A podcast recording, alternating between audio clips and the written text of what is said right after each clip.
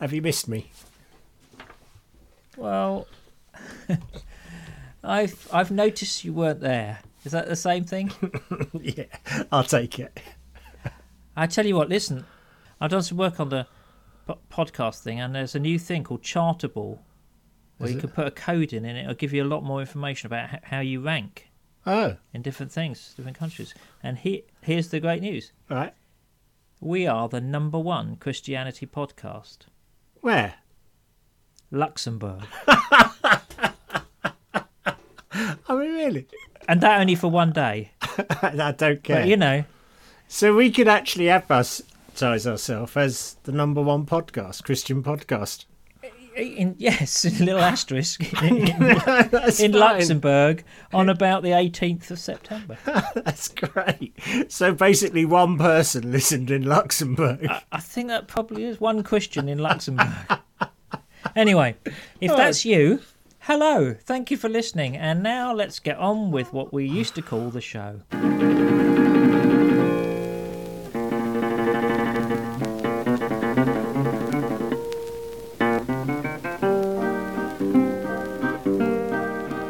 Hello, welcome everybody to episode, what is it? What 129. 100, yeah. Is that right? Well, I think it's episode 129, but what of? Can you even remember? I know. It's been so long. It does seem like a nice long break. Thank you everybody for sort of granting us that. Well, not that you did grant it, we just took it, but you know.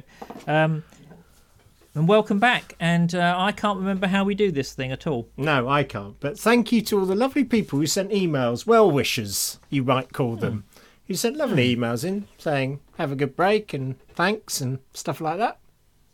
Or you might call them people who ought to get out more. You could call them that, but that was lovely, thank you. Yeah, much appreciated. And I actually met some listeners on my holiday.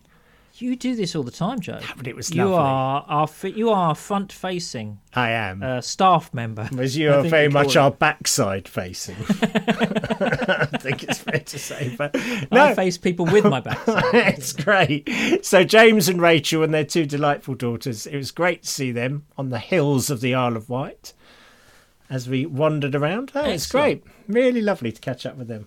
Beautiful people. Good. So did you have a nice break? I did have it did all the things a good break should do. I mean, it's mostly staycation. We did have a few days on the Isle of Wight, which was absolutely wonderful. But we were with friends. So we stayed, when we were on the Isle of Wight, in this sort of little marinery type area down from Cowes, down the estuary. Mm. And you could, like, see this. So the house was sort of on stilts in the marina kind of thing. I mean, very rich people obviously went and lived there, I would imagine, because they've got, you know, kind of poshish.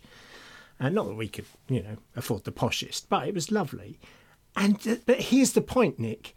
There were kingfishers just zooming along the bank all day long. Wonderful. I've never seen so many and so much of a kingfisher. So it was just lovely. Delight was heaven for me. So that was fantastic. The sunsets were good. The weather's been basically good until now, so it's cold now, isn't it? Yeah, I've literally just been forced by my family to put the heating on. Have you? Oh, that's heavy pressure. It's not. We're still 3 months off that. Exactly. I have a rule. We don't put it on till there's frost on the inside of the windows, but apparently that rule's gone now. That's it.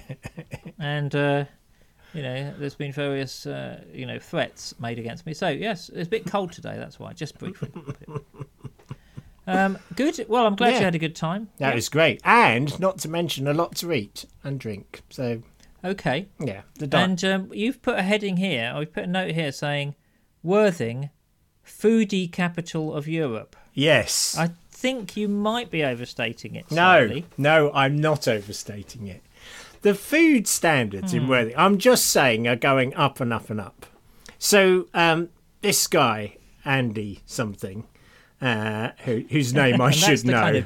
That's the kind of detail that we're renowned for. Tut, I believe the name is. And so he opened Pitch Restaurant, which he was the winner of MasterChef. And it was quite a coup for young Worthing to get that. Anyway, he's opened a van on the beach selling the most incredible burgers you've ever tasted in your life. Plus, we got a taco van down there that does really authentic Mexican tacos on the beach. I'm just saying, it's been a good holiday. The standard of food is rising. I'm not denying that. I'm just saying, foodie capital of Europe. I mean, really above Barcelona? Oh, I'm not sure. Barca what? Okay, never heard of it. Yeah, Paris, Barcelona, Berlin, London. Paris rings a bell. But atop it all, Worthing. Worthing.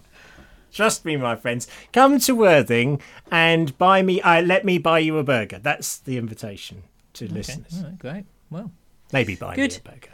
How about you? Yes, I'm all right. Yeah, I mean, we had our holiday, a sort, well, a week off kind of thing, and we went away for a few days. Oswestry, I recall. Yes, not the foodie capital of Europe. No, but very nice, and that was okay. And then, you know, I don't know. There was some sort of not. Should we say tense moment? There were moments when, you know, you'd wake up in the morning and Claire would say, "Right, what are we going to do today?"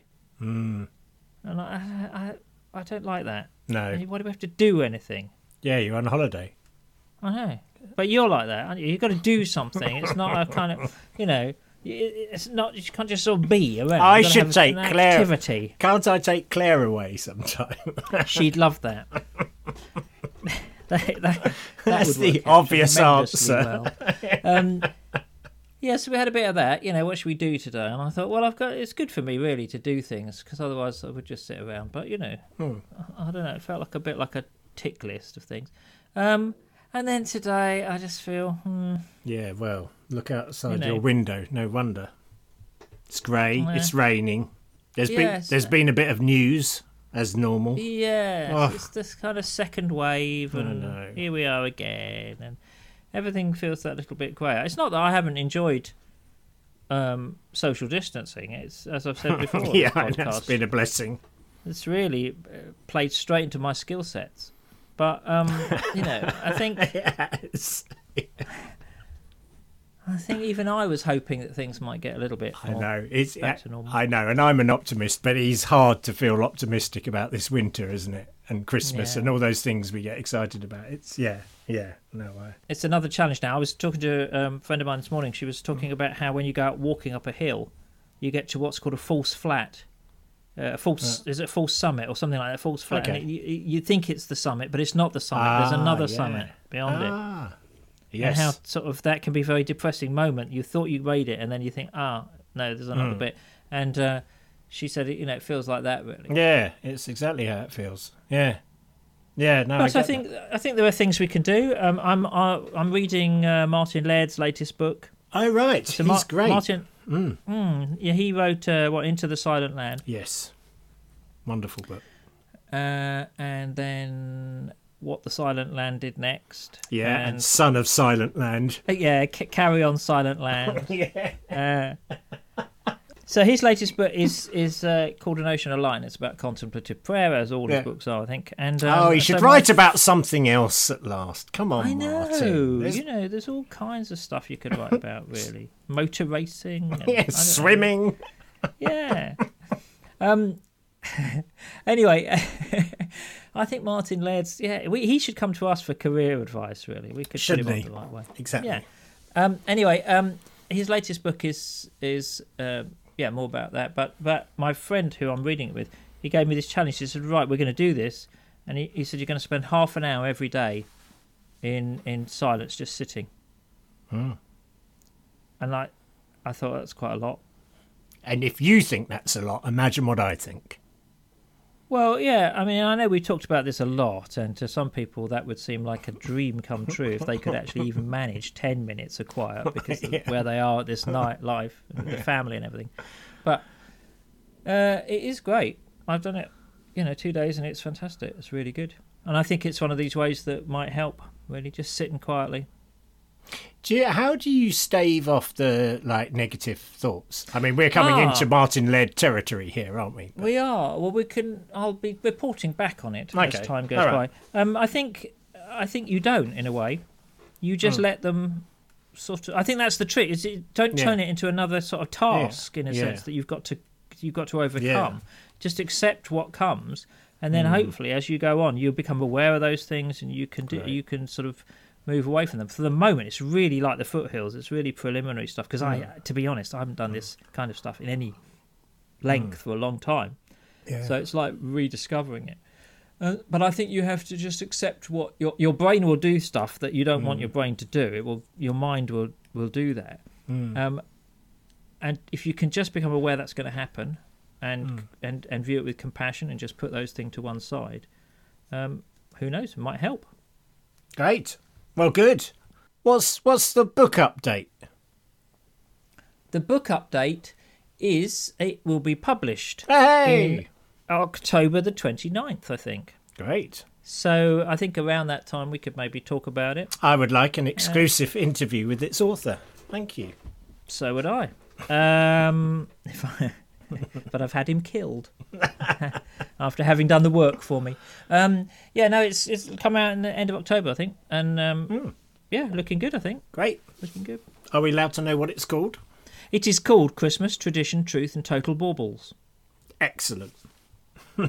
and the baubles theme is huge in it, so that's great. So who knows what will happen with that, but it comes out in October. Great. Well, brilliant. Well, so listen, I thought it'd be good to just sort of break us back in gently this time, and also the listeners are used to having all that free time, so the last thing I need is another long podcast. So yes, so because we haven't had a lot of feedback, other than very lovely emails from people saying nice things, which obviously I'm not permitted to share on air by Nick, who's like a tyrant. He may come across as nice, listeners, but believe me, as soon as the microphones go off, it's nothing but a beast. Yes, I'm a sort of embarrassed dictator, basically. Yes, that's the whole thing. Exactly. I'm the Genghis Khan of embarrassment. And the podcast world, I feel. Indeed, yeah, especially in Luxembourg. Yeah. So we thought what we do is just explore some of the themes that have sort of just been bouncing around our mind over the past few weeks, things we'd like to explore a bit more, but also invite you very much, dear listeners, into the conversation. We were just going to share a few things that we'd thought about talking about on the podcast, but we'd love to hear from you if there are other things that you think, because basically we're as good as you well know, the emails that come into us, joe@midfaithcrisis.org, in case you've forgotten. So, send in those good emails and we'll actually have some content to share with you. So fundamentally, it seems to me this episode then is we couldn't think of what to do. We've basically forgotten what the podcast is about. So we're going to pitch ideas for episodes at each other. Yes. That's it, is it? Well, I wouldn't have put it like that, nor as honestly. Well, I think this could go great, because I think this could see us get to sort of, I don't know, number one in Monaco or something. We'll be number one in podcast in San Marino at this rate. Oh, that would be great. That's the dream. Yeah. So anyway, yes, I suppose just things we think we might want to talk about and things that have been on our mind. And then, so it's more like a poll, this, isn't it, really? I suppose it is. Right, come on, pitch me your first idea. Well, here's what I want to talk about at some point, and what I've been struggling with. How will COVID-19 change the church? Oh, right. One of my jobs is to create resources for churches. Oh, good. And one of my jobs, particularly recently, has been to create Christmas resources for churches. And then suddenly, there is no Christmas in church. That's not going to happen. So I've been really struggling with the thing of what is church going to look like? And I think it's worth thinking about. How do you think COVID-19, the effect of what's happened, will change the church? Have people engage more with God? Will it lead to more people leaving, more people attending, people engaging in different ways? Will it affect what churches talk about? Yeah, because I imagine the rates of depression are going to be quite high. Yeah, I think mental health will come back on the agenda. I hope it does. I mean, I think this is exactly the kind of issues we do need to be talking about. And the Bible's not exactly silent on that stuff, so that's great. Yeah, so I think there's the post-COVID church. Yeah, it would be interesting to think about, what does that actually look like? and what topics do we engage with. So that's my first pitch. That's good. That's good. I wonder what it will be like for families, because I don't know what it was like for you, but herding the troops to get to church on a Sunday morning was not one of the favourite family activities that we used to do, especially with my son in tow. And I imagine when they've sort of had a break from doing that for a year that possibly trying to reinstitute that can be quite tricky for some families. So, yeah. And if you're listening, I mean, the whole concept of engaging with church when you want. Yeah. It's interesting, isn't it? That is interesting. I just think there's a whole load of effects to talk about. So your ideas, please, on how COVID-19, how you think it will affect the church. Particularly like to hear from church leaders, as I know some of them do listen to this podcast. Some of them do. And I was speaking to one last week who's in no real hurry for the Sunday service to come back. And I spoke to another one a little while back who was like really keen, just could not wait to get. Okay. It's just interesting, isn't it? Yes. Good to speak to a couple of them. Anyway. He would. Yeah. Good. Okay. Let's hear your idea then.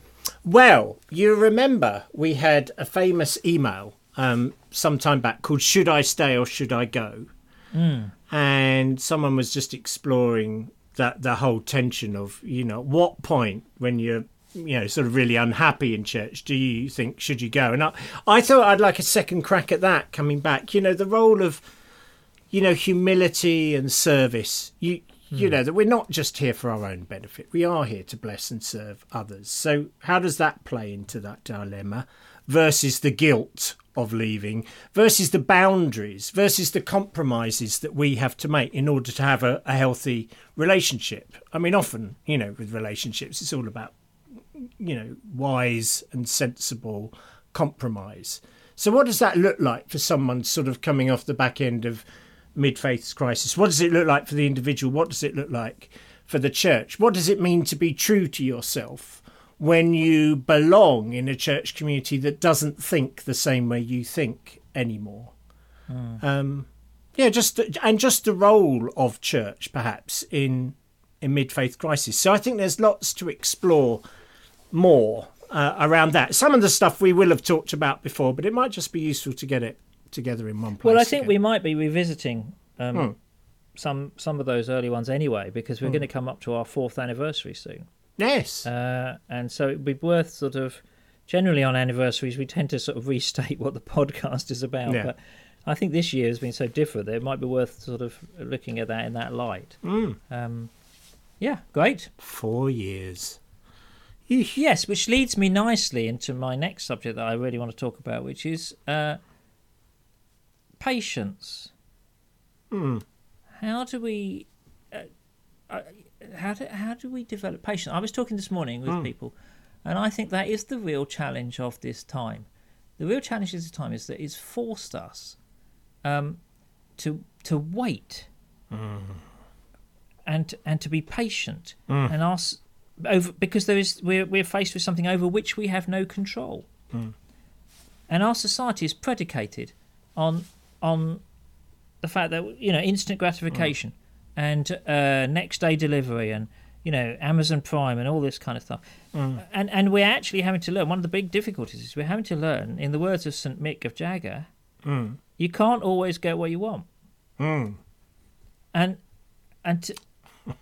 I think patience is a core theme. I was talking, I think, before the break about the book I was reading on patience of the early church. The idea of the early church didn't really talk about evangelism, but it talked about patience quite a lot. Yeah, that's interesting. And so I'd like to sort of pursue that, really, the role of patience. I've had some strategies in the past that have worked for me in certain situations, but I have to admit, I've just about had it with patience with the virus and everything. Yes. I you know, I have not gone to the cinema. Like, so a normal week for me is, and bearing in mind I'm a socialite, I love meeting people and being around people. So every Monday night we're at the cinema. Every Thursday night is, you know, a meal together and Soul Place and everything. The weekends are normally fun times with people. And then very often, more often than not, we'd invite people around at other times in the week. All of it has ground to a halt. Because you can't really social distance inside easily at all. It was okay in the summer. We had a few meals outside and, you know, stuck people in the other end of the garden, and that was okay. But it ain't the same. And I just thought, I think, you know, the realisation coming back off holiday and the second wave and all that sort of, and just thinking, oh, right, here we go. So it's another winter of not doing anything I want to do. Ugh. Yeah. Anyway. Yeah. And I think there's a deeper thing. I know we've talked about patience on a personal level before, and you know, strategies and techniques for that. Mm.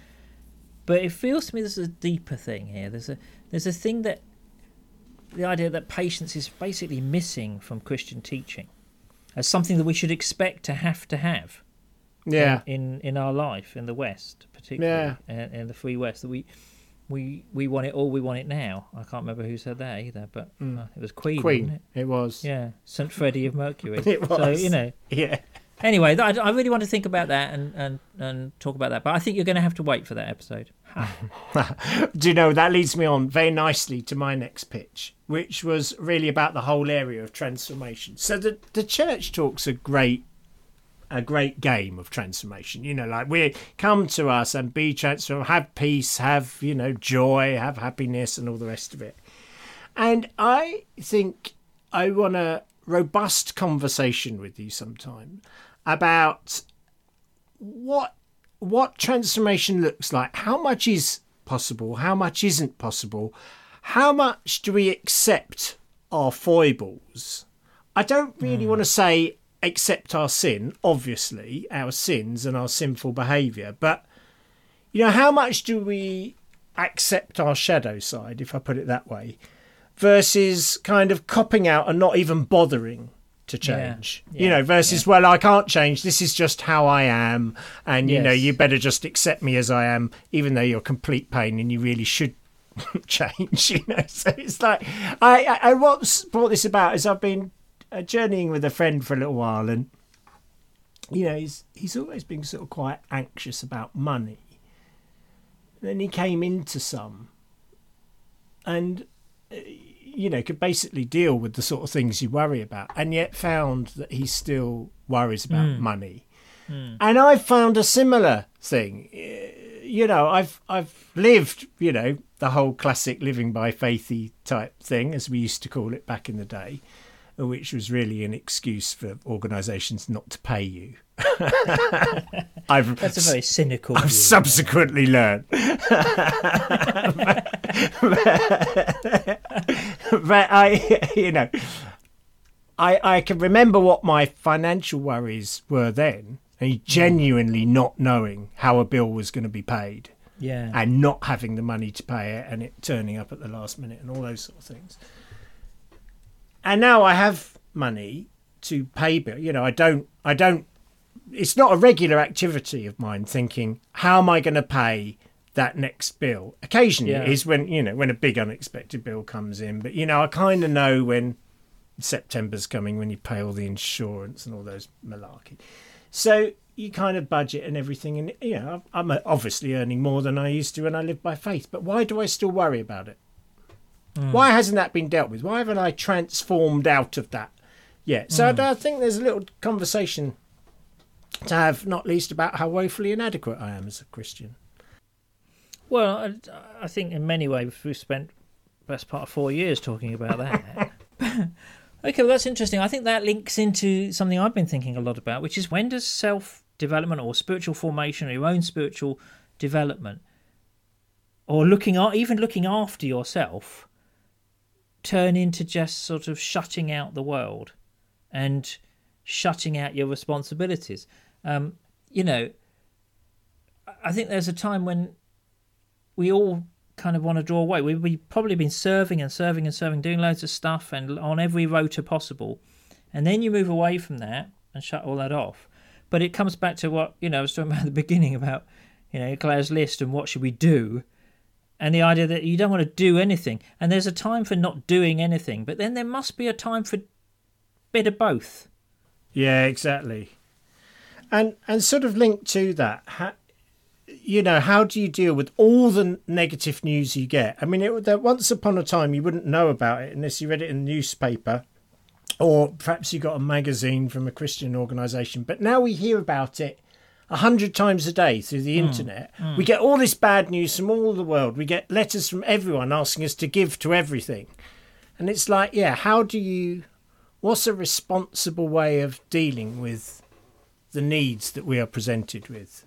That's a really good question. I mean, it's something I'm grappling with all the time. Me too. You know, as you know, I've come off social media largely because of that. And sometimes I think, I don't even want to look at the news. Yeah, I do. And then you think, but I shouldn't ignore what's going on in the world. You know, that doesn't seem right. Yeah. I have a responsibility to other people. And as obviously myself, I am a major world leader. Mm. That's quite important. It is important.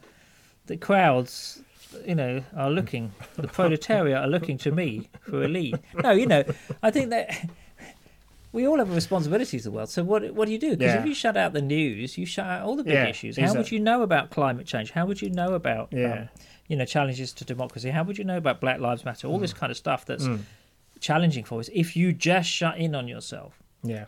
And yet there is a big Christian tradition of doing exactly that, of being a hermit. Yeah. So who knows? I hope you've got some answers for that. Because obviously I've got all the answers, but I just want to see if you have. Well, I might have some by the time the episode comes around. Who knows? Hey, listeners, please write in. We need your help. So, what's your final one? Well, my final one is just to talk further about this whole journey we're on with the divine, with what I used to call God, with how you understand who and what. I just feel like it's something we have to keep coming back to. But, you know, letting go of God. You know, God is dead. Long live God. And, you know, I'd love to maybe interview Rachel. I mean, she might not want to be interviewed, but about some of her mystical experiences, whether she would want to share them or not, I don't know, because I haven't asked her. But, you know, she's had some real encounters. I've had some encounters. If I try and explain them to you, even I will think they seem whiffly and Californian, but they are real to me. So it's how do you make sense of the kind of post-evangelical God, which most of us have come. I think probably most of the listeners who listen to the podcast have come, you know, are very familiar with that God. How do you make sense of something different? God, like, for example, God is the ground of being. How do you... So I think it probably is a common theme on the podcast, but I think it'd be great to dedicate another episode to thinking about that a bit more. Do you think you've learned new stuff then? I think... Even recently?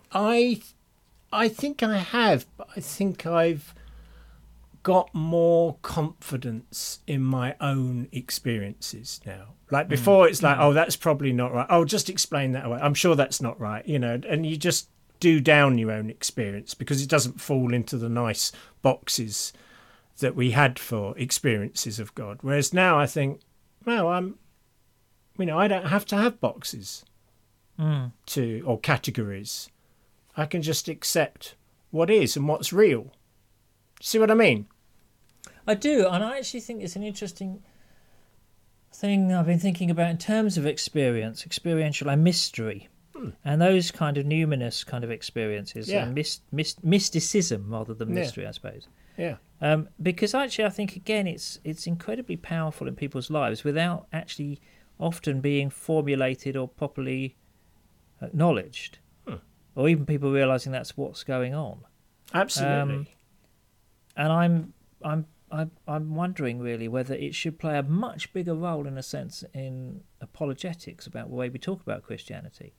You know, the experiential will in the end have much more impact on us than any amount of sort of philosophy, logic, theology, ideas, those kinds of things. Yeah, I agree. And so how do we talk about it? And more to the point, actually, how on earth do you help people with it? I mean, this is what the Laird book is. I think it falls into this trap slightly. You know, you can talk about mystical experiences, but I want to know, what do I do? You know, how do I get on? So anyway, I think that'd be an interesting one to talk about. And linked to that, and I think you said this is probably really the same point, but talking about the environment, I mean, for me, more and more, I'm seeing how connected we are. I don't mean just how connected we are as humans, how connected we are to the planet, how connected we are to nature, to the trees, to the animals, even to the rocks. So a spirituality that doesn't talk about nature and creatures and the environment is pretty empty to me now. It doesn't seem real or authentic or speak to me in any way. So it's, you know, I think as we talk about the further journey with the divine, we have to talk about the environment and our connection with it. Well, I feel like the environment as a theme has been growing basically over the last 18 months, 2 years of the podcast. You know, I mean, it's huge now in a way that it wasn't before, in both our lives, and certainly post-lockdown. Yeah. I suppose the question that might be worth exploring around that is, again, you know, can we actually put any sort of methodological stuff in here to help people, or should we even try and do that? Yeah. You know, I think there is a value in sort of helping people to stop and look and be aware of what they can do. And I think we've talked about that in the past. But maybe there's more we can say on that. Maybe, you know, one of the things is, you know, rent a house and a marina where you can see kingfishers. Exactly. Well, we did we did talk about, didn't we, last time? Rewild Your Faith. You know, we did, yeah. That's the book you haven't written, but. Yeah. Well, I think it's. I might do it. Someone to get there. It means going outside. Yeah. Anyway, listen. You've got three more than I had, so I just thought of other topics. I'm going to give you a minute each on each of these, because otherwise it's just not fair. Right. Well, the first one I want to talk about a few of them. So I want to talk about aging. I want to talk about I looked at myself the other day and I thought, blimey, that's a grey-haired old man looking back at me. Who is that person? I could have told you that. There's a whole load of stuff around. You know, I think how long we're going to live now and what we're going to do with our lives and body image around aging. Yeah. And I think it was brought into focus for me for the first time the other day. I felt like I was on the receiving end of some slight ageism, and it was kind of odd, really. Yeah. It was an odd experience for me. So I really want to talk about getting older, I think. And language, I want to talk about not just swearing and stuff like that, but I think... there's a lot of battlegrounds around language at the moment, around what language we can use, and I think I find myself worrying about have I used the right term? Should I use that term? Should I? You know, I think there's a whole sort of thing about that. You feel like you're walking on eggshells sometimes. I think. And the final thing that really I didn't really think about until this podcast is. How do you really work with someone who's just such an idiot? You know, what's it like to work alongside a colleague who just, I don't know. Why are you looking very intently into the camera at this point? No, I mean, I think there's something about working alongside people, being alongside people, community, and about that. How do we actually sort of work alongside and serve alongside people with whom we really don't see eye to eye and get on with? Well, we are experienced in that. And boy, have we spent years doing that. So anyway, those are three more things that I think we might look at. But listen, we this is a bit of a kind of filler episode, isn't it? We haven't really said anything. It's a cop-out, isn't it? It is a cop-out, but I mean, we've been doing it a long time. We deserve a few cop-outs along the way. But more than that, we would really love your help. So if you've got things you want us to talk about in this next season of Mid-Faith Crisis...